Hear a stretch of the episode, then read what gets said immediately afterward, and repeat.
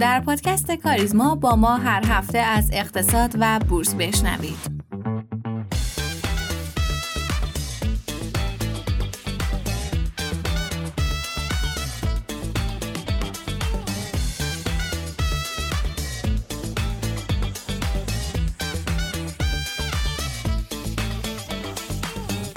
سلام و روزتون بخیر. امیدوارم که حالتون خوب باشه. امروز چهار شنبه است. 17 آبان 1402 و در حال شنیدن 140 مین اپیزود از پادکست کاریزما هستید میریم با هم اخبار رو بشنویم و برگردیم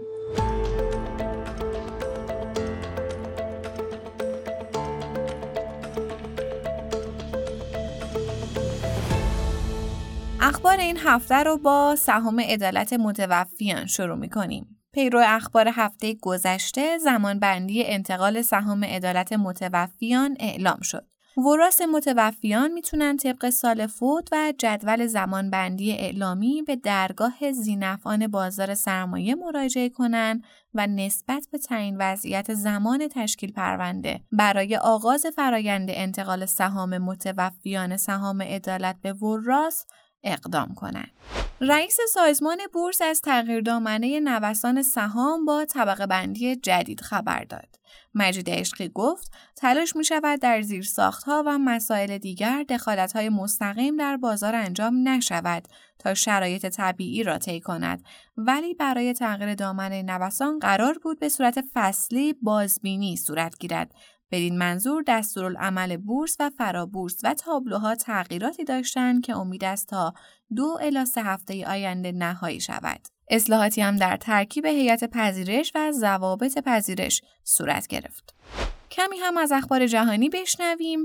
هند برای کاهش 8 درصدی تولید شکر آماده میشه چرا که محصولات نیشکر آسیب دیدن. منابع دولتی به رویترز گفتند که هند برای اولین بار در هفت سال گذشته صادرات شکر رو متوقف می‌کنه چرا که کمبود باران باعث کاهش تولید نیشکر شده. با این اوصاف تولید شکر هند 8 درصد کاهش پیدا می‌کنه و به 33.7 میلیون تن می‌رسه. بدین ترتیب مازادی برای صادرات باقی نمیمونه و بعیده که دولت سهمیه‌ای برای صادرات اختصاص بده. و اما یک خبر هم از بورس کالا بشنویم. مدیر بازارهای مالی بورس کالا از ورود سه محصول اساسی کشاورزی به بورس خبر داد. جواد فلا در مراسم آغاز چهارمین سال معاملات برنج تارم در بورس کالا در مرکز بین‌المللی تجارت و پایانه صادرات برنج گفت ذرت، جو و دانه های روغنی در قالب ماده 33 در گواهی سپرده کالا در بورس کالا قرار خواهد گرفت.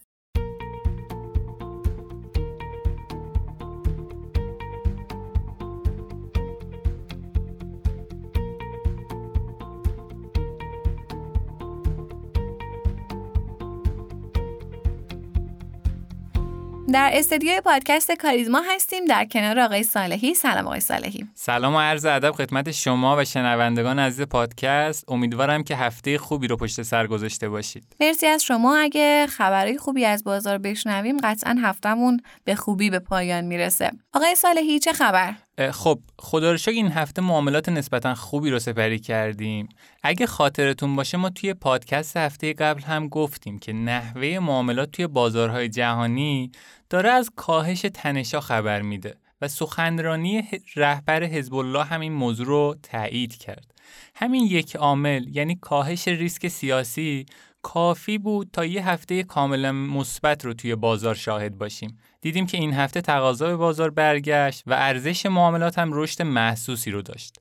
بذارید به صورت آماری معاملات این هفته رو بررسی کنیم. این هفته شاخص کل حدود 4 و 3 درصد رشد داشت و مجدد تونست محدوده دو میلیون واحدی خودش رو پس بگیره. ارزش معاملات هم بین 4 تا 6 هزار میلیارد نوسان داشت بالاخره بعد مدت ها این هفته ورود پول حدود 260 میلیاردی افراد حقیقی رو به سهام و صندوق سهامی داشتیم. ولی متاسفانه صندوق های درآمد ثابت حدود 1400 میلیارد خروج پول افراد حقیقی رو داشتند. این آمار داره نشون میده که افرادی که تا هفته قبل ریسک جنگ رو جدی می‌دیدند با کاهش تنشها تصمیم گرفتن وارد بازار بشند و محدودهای فعلی بازار رو ارزنده می‌دونن چرا که دیدیم صندوقهای اهرامی این هفته با استقبال کم نظیر سهامداران همراه شدند و حجمای سنگینی از اونا توی بازار تبادل شد. خب خدا رو شد که بالاخره یک هفته سبز رو بعد از مدت ها سپری کردیم. خب این سبزی به نظرتون تا که ادامه دار خواهد بود؟ ببینید ما تو جلسات قبلی در مورد تاثیرات نرخ دلار، نرخ بهره و تنشه سیاسی روی بازار سهام صحبت کردیم. امروز می‌خوام یه جمعبندی از عوامل اثرگذار روی ارزندگی بازار داشته باشم تا یه دید کلی نسبت به وضعیت بازار بگیریم.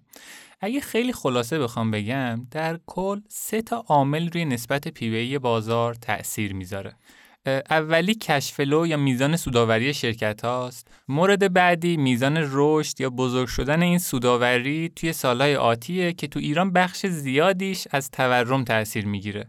و در نهایت مورد آخرم نرخ بازدهی مورد انتظاریه که سهامدار از سرمایه گذاریش انتظار داره.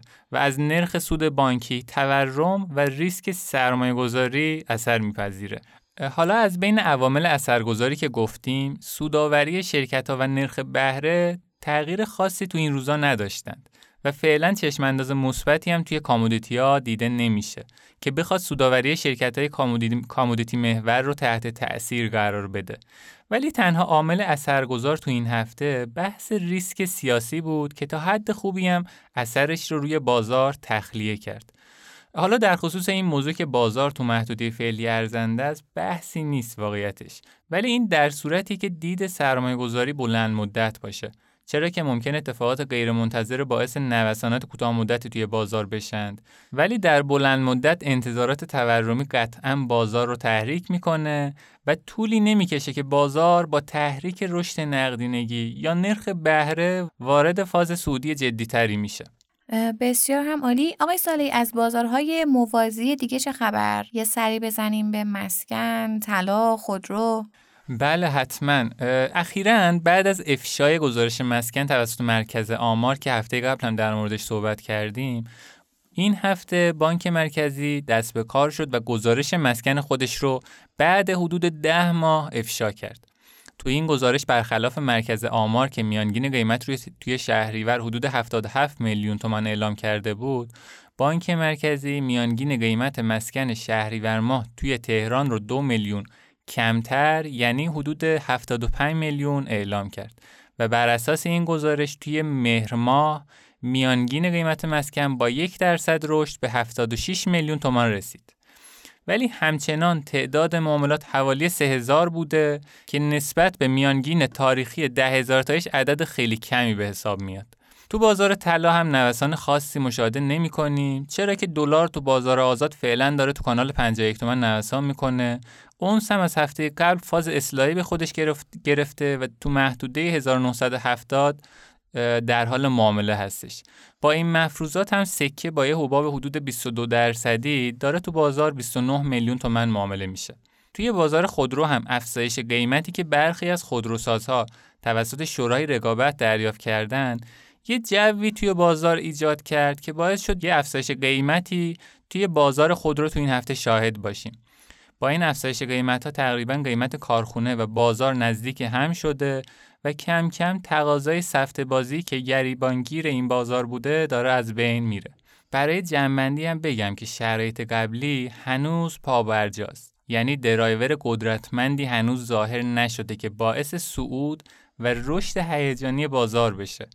تو این شرایط همچنان توصیه میشه روی نمادهای ارزنده و بنیادی سهامداری بشه و نگاه کوتاه مدت توی سرمایه‌گذاریمون نداشته باشیم. و اینکه حتما پورتفوی متنوع طراحی بشه و یه بخشی از این پورتفو به طلا و درآمد ثابت اختصاص داده بشه. مرسی از شما جناب سالی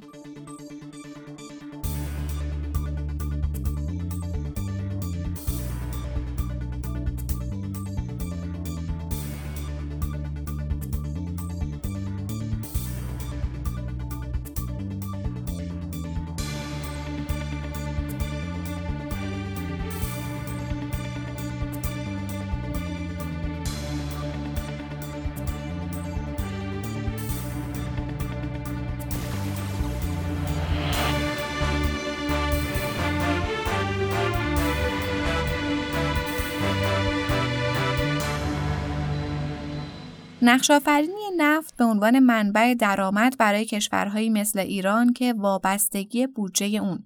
به درآمدهای نفتی می‌تونه در سیاست های پولی و مالی و برنامه های زیربنایی و توسعه بسیار با اهمیت باشه بر کسی پوشیده نیست. ایران به عنوان دارنده حجم زیادی از ذخایر نفتی یکی از مهمترین کشورهای اثرگذار در حوزه نفت برشمرده میشه. در این خصوص برای بررسی چشمانداز جهانی نفت نظر جناب آقای امیر عباس کریم زاده کارشناس بازار سرمایه رو جویا شدیم که میشنویم با هم.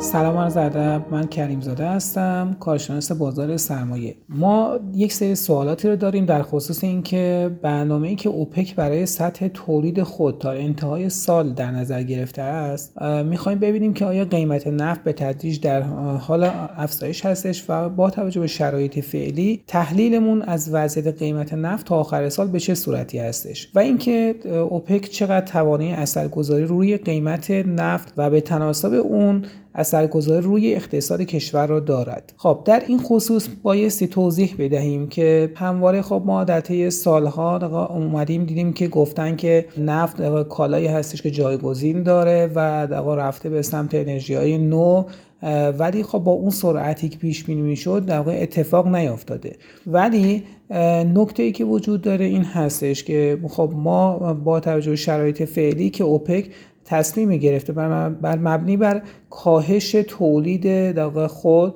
و این تصمیم بیشتر از سمت عربستان در حال اجرا هستش و عراق با نهایت ظرفیتش داره در حال تولید هستش. این میزان کاهش زخ... کاهش تولید نفتی در عربستان اتفاق افتاده توانسته که جوابی بسیار خوبی در رشد قیمت نفت باشه. البته خب بایستی تحولات سیاسی که در منطقه اتفاق افتاده در خاورمیانه اتفاق افتاده تحولات جنگ اخیر در حماس و اسرائیل خب این تاثیرگذار هستش و تونسته نسبت به افزایش قیمت نفت خام موثر باشه. بایستی توجه داشته باشیم که در بر طبق این شرایط ما روند قیمت جهان نفت خام اگر که این شرایط پلیتیکی و این شرایط سیاسی که در خاورمیانه اتفاق افتاده تداوم داشته باشه قیمت نفت به تب بالاتر خواهد بود و ممکنه حتی به مرز 100 دلار هم نزدیک باشه. یعنی ما می‌بینیم که حتی در سایت EIA قیمتی هم که برای قیمت نفت خام در اونجا پیش بینی شده یه چیز هولوش 87 دلار هستش. یعنی بیسا روی 87 دلار در پایان این سال وزن می‌کنه. و حالا اینکه در هم طی مثلا فرض کن این ماها ما دیدیم که در واقع کشورهای از جمله آمریکا با آزادسازی ذخایرشون به سمتی رفتن که تونستن یه مقدار به صورت موقت قیمت نفت رو کنترل کنن. یا حتی مثلا ما تعطیلی کنگره دولت آمریکا رو داشتیم که این تعطیل موقت منجر شد به اینکه میزان در مصرف در کاهش بده کنه. حالا نکته که وجود داره این هستش که آیا تدابیر باید به چه صورتی باشه؟ دقت کنیم ما چند تا نکته رو بایستی در نظر بگیریم. اولا اینکه سیاست هایی که در دولت آمریکا وجود داره این بوده که همواره از وقتی نمودارهایی که در سایت EIA موجود هستش مشاهده می‌کنیم می‌بینیم که مثلا در سال 2015 تقریبا میزان صادرات نفت خام آمریکا حدود نیم میلیون بشکه در روز بوده. ولی وقتی که میزان در واقع تولید نفت آمریکا افزایش پیدا می‌کنه و به نزدیک 11 و مثلا 8 میلیون بشکه در روز می‌رسه می‌بینیم که خب به همون میزان میزان صادرات در حال چی هستش؟ در واقع افزایش هستش. به طوری که خب ما در سال 2022 طبق آخرین آمارهایی که در سال در سایت EIA و اداره اطلاعات انرژی آمریکا موجود هستش ما می‌بینیم که در سال 2022 3.6 میلیون بشکه این کشور صادر کرده و حتی افزایشی که از میزان صادرات در این کشور مشاهده شده در آمار سال 2022 یه چیز هلوهاش 642 هزار بشکه در روز میزان صادرات نسبت سال 2021 افزایش داشته. خب بالقطع پس ما می‌بینیم که سیاست های در واقع دولت در واقع آمریکا به سمت این هستش که میزان صادرات خود را افزایش بده. پس نکته که ما می‌تونیم از این نمودار و این روند میزان صادراتی که در کشور آمریکا از نفت خامش در واقع حاصل میشه به این برسیم که پس نفت در واقع ما یک کالایی هستش که می‌تونه جایگزین هم داشته باشه با انرژی های نو و با ماشین های در واقع هیبریدی ماشین هایی که برقی هستن و میزان مصرف در بنزین ندارن. خب این می‌تونه در واقع اتفاق مثبت اتفاق مثبتی برای در واقع بحث آلایندگی و اتفاق منفی رو در خصوص کشورهای تولید کننده نفت داشته باشه و این اتفاق به این صورت باشه که قیمت نفت خام رشدهای خاص و عجیب غریبی را در سالهای آتیش نداشته باشه و برای همین در واقع نگاه می‌کنیم که کشور آمریکا به این سمت و سو رفته که در میزان تولیدات خود رو افزایش میده و در واقع در از اهرم های مثل افزایش یا آزادسازی ذخایر خودش در واقع استفاده می‌کنه تا قیمت نفت را کنترل کنه. که به طوری که ما حتی که مشاهده می‌کنیم می‌بینیم که دولت آمریکا در طی این سالها در واقع رفته به سمت این قضیه. نکته که طبق این آمارهایی که ما مشاهده می‌کنیم تولیدات داخلی آمریکا یعنی crude oil production ی که در سایت EIA موجود هستش ما می‌بینیم که خب از 12 و 800 رسیده به 13 میلیون و 200 هزار بشکه یعنی 13 و 2 میلیون بشکه در روز. خب تولیدات نفت خام آمریکا روند سعودی رو گرفته و ذخایر هم در آزاد می‌کنه تا این قیمت نفت رو کنترل می‌کنه. یعنی در واقع از تمام اهرم هاش افزایش تولید آزادسازی ذخایر استفاده می‌کنه تا بتونه در واقع این با این طریق قیمت نفت رو کنترل کنه. خب پس این نکته ای هستش که بایستی ما در نظر بگیریم که حالا آخرین پیش بینی هایی هم که در واقع این سایت در واقع برای آمریکا می‌گذاره برای سال 2023 یه چیزی هول 13 و نزدیک یک دهم میلیون بشکه در روز در پیش بینی می‌کنه که این میزان تولید را داشته باشن. در ادامه خب نکته که در واقع بایستی پس بهش توجه داشته باشیم پس اینکه قیمت جهانی نفت خام طبق شرایطی که این کشورها مثلا کشور آمریکا با آزادسازی ذخایر و حتی میزان افزایش میزان تولید داشتن تونستن کنترل کنن. پس ما می‌تونیم بگیم که معلفه یکی اینکه قیمت جهانی نفت خام سعودی خواهد بود. دومین که آیا سوالی که مطرح هستش آیا ما این ذخایری که در, آمریکا در آزادسازی میشه آیا قابلیت آزادسازی داره یا نداره؟ و این سوالی هستش که بایستی به, نظر من به بررسی ذخایر دقا نفت خام آمریکا دقا منجر بشه و بتونه یه جواب دقیقی رو ارائه کنن. که به نظر من نکته رو باید در نظر بگیریم که ذخایر استراتژیکی که نفت خام برای هر کشور هستش ذخایر هستش. فکر می‌کنم حدود سه ماه بایستی ذخایر استراتژیک نفت خام رو داشته باشن. یعنی در واقع از اینجا به بعد ممکن حتی دولت آمریکا نتونه واقعا ذخایر بیشتری رو آزادسازی کنه و از اینجا دیگه پتانسیل افزایش میزان تولیدی هم برایش اتفاق نخواهد افتاد. بایستی در نظر داشته باشیم که حالا با توجه به این شرایطی که ایجاد شده خب کشور ایران در شرایط تحریمی هستش که فعلا با توجه شرایط سیاسی که جنگی که بین روسیه و اوکراین اتفاق افتاده و و حتی یه توافقات ضمنی که در با خرید نفت خام روسیه و چین اتفاق افتاده و چین یه بخش از قیمت نفت نفت را در از ایران خریداری می‌کنه. ما به نظر من و با توجه اون برنامه‌ای که گفتم که حتی از سال 2015 روند صادرات نفت خام آمریکا افزایش پیدا کرده به نظر من بایست ایران از این فرصت استفاده کنه.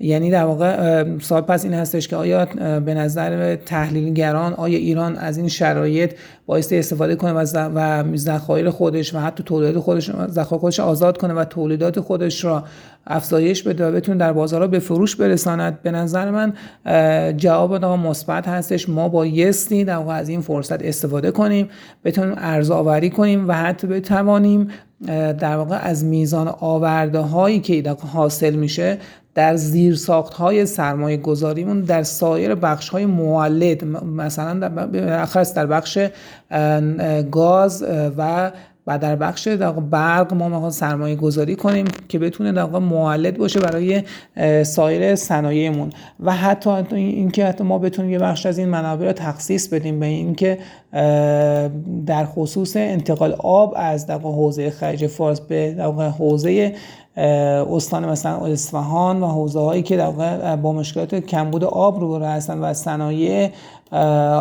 با مصرف آب سنگین در اونها وجود داره. این می‌تونه در چیکار کنه؟ می‌تونه در کمک بخش و اثر بخش تو این قضیه باشه.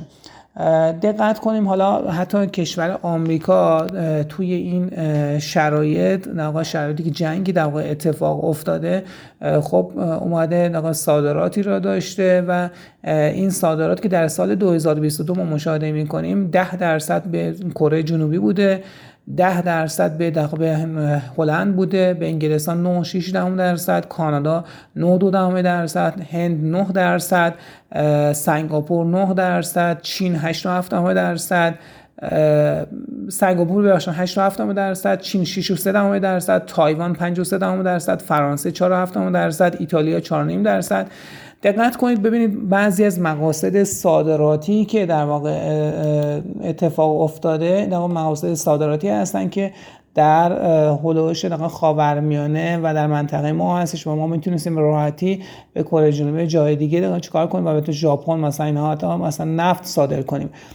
من می‌تونم در تحلیلی که به نظر من روش استوار بود به اینکه حتی بازی که تهران بود سر ایران در آورد و بحث نفت بود و اینکه در دنبال با جاهای مقاصد صادراتی بود و این فضایی باشه که برای آمریکا ایجاد بشه تا بتونه تولیداتش رو افزایش بده بدون اینکه قیمت نفت بیاد پایین. چون می‌دونیم که در سال 2019 اتفاقی که برای آمریکا اتفاق افتاد اینقدر قیمت نفت نازل شد و اومد پایین که به التماس می‌کنن که نفت رو بردارید ببرید و میزان اون هزینه های انبارداری و نگهداری بشکای نفت برای اونها گرون تموم می‌شد و حتی به عبارتی یه جایی گفتن قیمت نفت منفی شده. خب وقتی که ما اون شرایط را مشاهده کردیم می‌بینیم که در واقع دولت آمریکا بعد از اون بعد از اینکه تو دوران کرونا شد و اینکه محرک های اقتصادی شد در اقتصادش اجرا کرد و تونست به اقتصاد خودش کمک کنه و رشد اقتصادی مثبتی داشته باشه می‌بینیم که این بخش از این رشد اقتصادی مرهون افزایش چی بوده؟ افزایش قیمت نفت خام و میزان صادرات نفت خامش بوده که خب روند این صادرات شکل گرفته. بر همین به نظر من ما بایستی دولت ایران از این فرصت ها استفاده کنه و این ذخایری که ممکنه مثلا حتی دوره بشه که حتی یه موقع مثلا فرض کن آمریکا بتونه میزان تولیداتش رو از یه حدی با سرمایه گذاری که در زیست های نفتش انجام میده از این 13 میلیون بشکه به بالاتر هم برسونه. خب و وقتی این اتفاق بیفته ما در اون فرصت ها رو از دست میدیم. به نظر من ما در این شرایط که حتی نفت رو در می‌خرن ما بایستی این نفت رو بدهیم به در کشورهای خاورمیانه و دور برای خودمون. و نکته دیگه این که به نظر من از همه مهمتر ما این نفت رو با یه تخفیفی می‌تونیم به پالایشگاه های خودمون بدیم یا به خود برای خودمون اهمیت قائل بشیم. این پالایشگاه نفت رو دریافت کنند و با نفت میزان ترنوری که برای اینها حاصل میشه می‌تونن در واقع برن به سمت سرکیفی سازی و با محصولات برش افزایی بالاتری تولید کنن و به تب در واقع می‌تونه برای کشور برای اقتصاد مفید واقع بشه. در این خصوص حالا راهکارهای کشورهای اروپایی هم اگر دقت کرده باشید رقم جنگی که اتفاق افتاده بین روسیه و اوکراین می‌بینیم که آمارهایی که اعلام شده ذخایر گاز حتی که آلمان و کشور اروپایی در فول هستش یعنی در اینها خیلی مشکل در سوخت ندارن برای زمستان امسالشون. و به طب این کشورها کشورهایی هستند که خب خیلی مصرف کننده آنچنان این در خصوص قیمت نفت نیستن و نمی‌تونن تأثیر گذار باشن. ولی به نظر من اون کشورهایی که در مقاصد صادراتی آمریکا هستن می‌تونن برای ما مهم باشن و ما می‌تونیم به این کشورهایی که دور برای ما هستن ما نفت صادر کنیم و از این فرصت استفاده کنیم. من فکر می‌کنم که در جنبندی که اگر که انجام بدیم به نظرم این هستش که پس روند قیمت جهانی نفت خام حداقل در همین شرایط باقی میمونه و مثبت هستش و پایین نمیاد. نکته دیگر این که دولت آمریکا فرصت های آزادسازی ذخایر بیشتر از این حد را ندارد. نکته دیگر این که دولت آمریکا میزان تولیدات خود رو همواره در این سالها از سال 2015 به این ور به میزان قابل توجهی در افزایش داده و مغازه ساد... میزان صادراتش را توسعه بخشیده. سهم بازاری را از در اوپک و اقتصاد نفت کسب کرده و اگر که وقتی قیمت جهانی نفت خام افزایش پیدا کنه ما در واقع می توانیم در مثلا صادر کنیم و یه بخشی از در واقع اون سهم از دست رفتمون در این اقتصاد نفت در دنیا به دست بیاریم و بتونیم با ارزی که از این محل تأمین میشه در سایر زیرساخت های مهم اقتصادیمون که اشاره کردیم در بخش گاز و در بخش برق سرمایه گذاری کنیم و می‌تونه توسعه اقتصادی کشور را به همراه داشته باشه و این که حتی ما می‌توانیم بخش از این پول ها رو در اختصاص این پول ها و این دلارهایی که حاصل میشه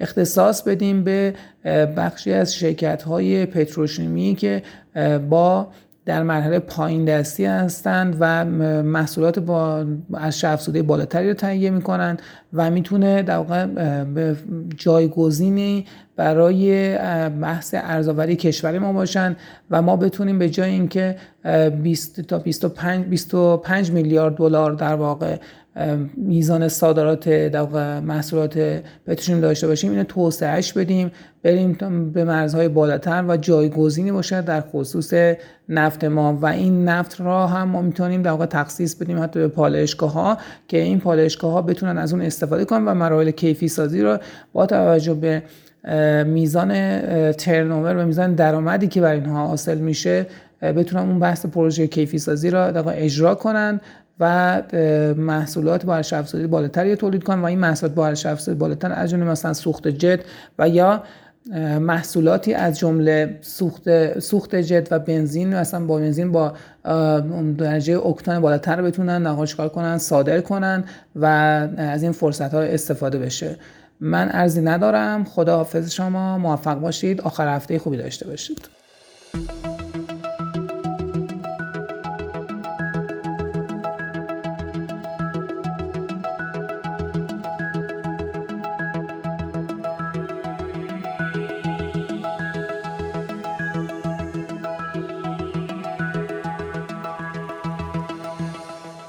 لارنس کلاین مردی که اقتصاد کینزی رو جاودانه کرد. امروزه علم اقتصاد که در عمده دانشگاه های جهان تدریس میشه از دو پایه تشکیل شده. اقتصاد کلان کینزی و اقتصاد خرد نئوکلاسیک. اقتصاد کلان کینزی مدیون لارنس کلاینه. این فرد تونست به واسطه پژوهش های با اهمیت خودش در سال 1980 جایزه نوبل اقتصاد رو به دست بیاره. صحبت از لارنس کلاین و ایجاد های اقتصاد سنجی به چهل سال پیش از دریافت جایزه نوبل برمیگرده. کلاین جوان به شیکاگو رفته بود تا در کمیسیون تحقیقات اقتصادی کولز مدلی رو طراحی کنه. این مدل در راستای پیشبینی توسعه نوسانات کسب و کار و مطالعه آثار سیاستگذاری های اقتصادی سیاسی حکومت استفاده می شد. این دوران همزمان بود با جنگ جهانی دوم. کلاین بعد از این جنگ از مدلش برای یک پیشبینی عجیب استفاده کرد. اندیشه غالب اون زمان این بود که با برگشتن سربازان آمریکایی از جنگ رکود به وجود میاد. اما کلاین پیش بینی کرد که تقاضاهای برآورده نشده برای کالاهای مصرفی در طول جنگ همراه با قدرت خرید سربازای برگشته از رکود جلوگیری می‌کنه و در نهایت این پیش بینی محقق شد. همین مراحل در مورد جنگ کره که در سالهای ابتدایی دهه 50 به وقوع پیوست هم اتفاق افتاد. لورنس پیشتاز طراحی و کاربرد مدل‌های اقتصادسنجی گسترده در پیشبینی تولید ناخالص ملی و اجزای اون در سالهای 1950 تا 1960 بود و همچنین در طراحی مدل‌های اقتصادسنجی برای چندین کشور از جمله انگلیس و کانادا هم همکاری کرده. این آغاز راه اقتصاددانی بود که در همون سالها عضویت در حزب کمونیست رو هم از سر گذروند و به سمت اولین گام بسیار برجستش حرکت می‌کرد. کلان که دیگه استاد دانشگاه میشیگان بود در سال 1955 همراه با دانشجوی دکتراش آرتور گولدبرگر مدلی را در حیطه اقتصاد کلان ارائه داد که به نام مدل کلاین گولدبرگر معروف شد. ویژگی اصلی که کلاین رو از خیلی از اقتصاددانای همتراز خودش جدا می کرد تجربه گرا بودن اون بود. تجربه گرایی در اقتصاد به زبان ساده یعنی اینکه مبنای سیستمی که می‌سازید واقعیات تجربی باشه. نقطه مقابل تجربه گرایی در اقتصاد نوعی دیدگاه نظریه که مبنای خودش رو بر اصول عقلی میچینه. مثال بسیار معروف برای اقتصادی که پایه عقلی داره نظریات میلتون فریدمنه. فریدمن در کتاب روششناسی اقتصاد پوزیتیو به سراحت اینطور ادعا می‌کنه که به هیچ وجه لازم نیست فرضیات اقتصادی مبتنی بر واقعیات تجربی باشه. مثالی ساده از این نوع نگار ریاضیات ساده است. اینکه عدد یک بزرگتر از صفره نیاز نیست که در واقعیات تجربی هم تست بشه بلکه یه چیز کاملا عقلانیه ولی اقتصاد تجربه گرا در نقطه مقابل بر آمار استواره فرض کنید که ما ده بار مشاهده کرده باشیم که بارون باریده و خب زمین خیز شده. اگر از این مشاهده تجربی خودمون نتیجه بگیریم که باریدن بارون موجب خیسی زمین میشه و در نهایت تجویز کنیم که اگر دیدید بارون میاد منتظر خیز شدن زمین باشید یعنی تونستیم بر اساس داده های تجربی به گزاره‌ای برسیم که قدرت پیشبینی آینده رو هم به ما میده. همینقدر ساده. لارنس در یکی از صحبتاش حرف جالبی می‌زنه که شاید با اقتصاد ما همخونی داشته باشه. میگه که تو می‌تونی یه اسب رو کنار آب ببری اما نمی‌تونی اون رو مجبور به آشامیدن کنی. سیاست های پولی برای یک اقتصاد قوی مناسبه و نتیجه میده. اما زمانی که اقتصاد ضعیفه و شما نرخ بهره رو افزایش می‌دید مثل وقتیه که اسبت نمی‌خواد آب بخوره و نتیجه ای نداره.